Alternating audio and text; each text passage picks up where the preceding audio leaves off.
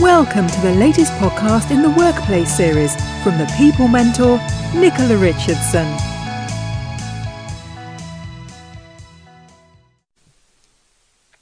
Hello, are you sitting comfortably?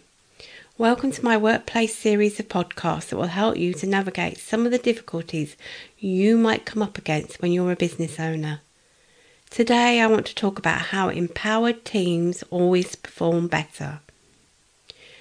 Do you desperately want to let go of the reins of your business and have more time off?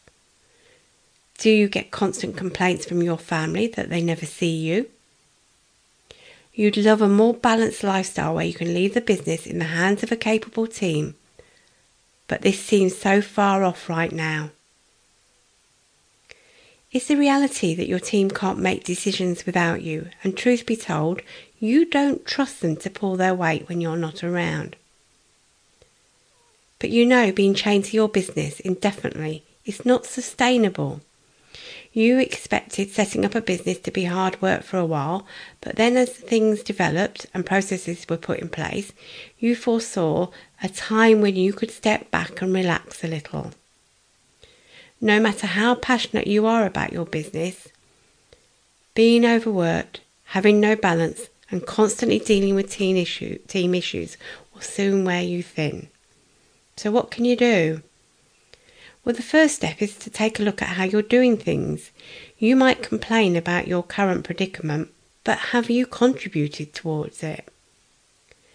Can your team not make decisions because you've given them no autonomy or not trusted them to do so? Do you have no work life balance because you insist on overseeing every minute detail? This situation won't improve unless you make a change. Creating a business that will grow and do well is your goal. And if you want to meet that goal, you have to accept that you just can't do everything on your own. You need to empower your team to pick up some of the slack and run with it when you're not around. So, how do you empower your team? Give them the chance to make decisions and resist the temptation to step in and insist that you would have done things in another way. Trust them, and even if they make a mistake, they'll have the chance to learn from it and improve. To become more confident and capable, your team needs responsibility. Give them projects that they have to see through. If you're nervous, start small and allow your team to take ownership of what they're working on you'll probably find that once they assume responsibility, they'll work harder because they're more invested in the outcome. When your team do well, be sure to not let this go unnoticed. Whether you take the time to say thank you or give them a small token of your appreciation, it will go a long way to making them realise that they are valued. You will be rewarded with better performance and commitment. So, as you've probably guessed, a big part of empowering your team and giving them the confidence to make decisions is by learning the art of effective delegation. The word often strikes fear into the heart of business owners who have built their businesses up from scratch, and they loathe the idea of relinquishing control. But when you weigh up the risks and benefits of delegating more, it's a no brainer when it comes to making your life easier and making your business ripe for growth. Whether you worry that delegating is a waste of your time or that only you can do certain tasks to the required standard, you have to take a really longer term view. Five years from now, do you still want to be working as you are? Having barely any days off, spending hardly any time with your family, and feeling like you're walking into do battle every day? Of course you don't. Delegating tasks to your team has many benefits if it's done properly and if you're not trying to micromanage or offload tasks you hate. hate.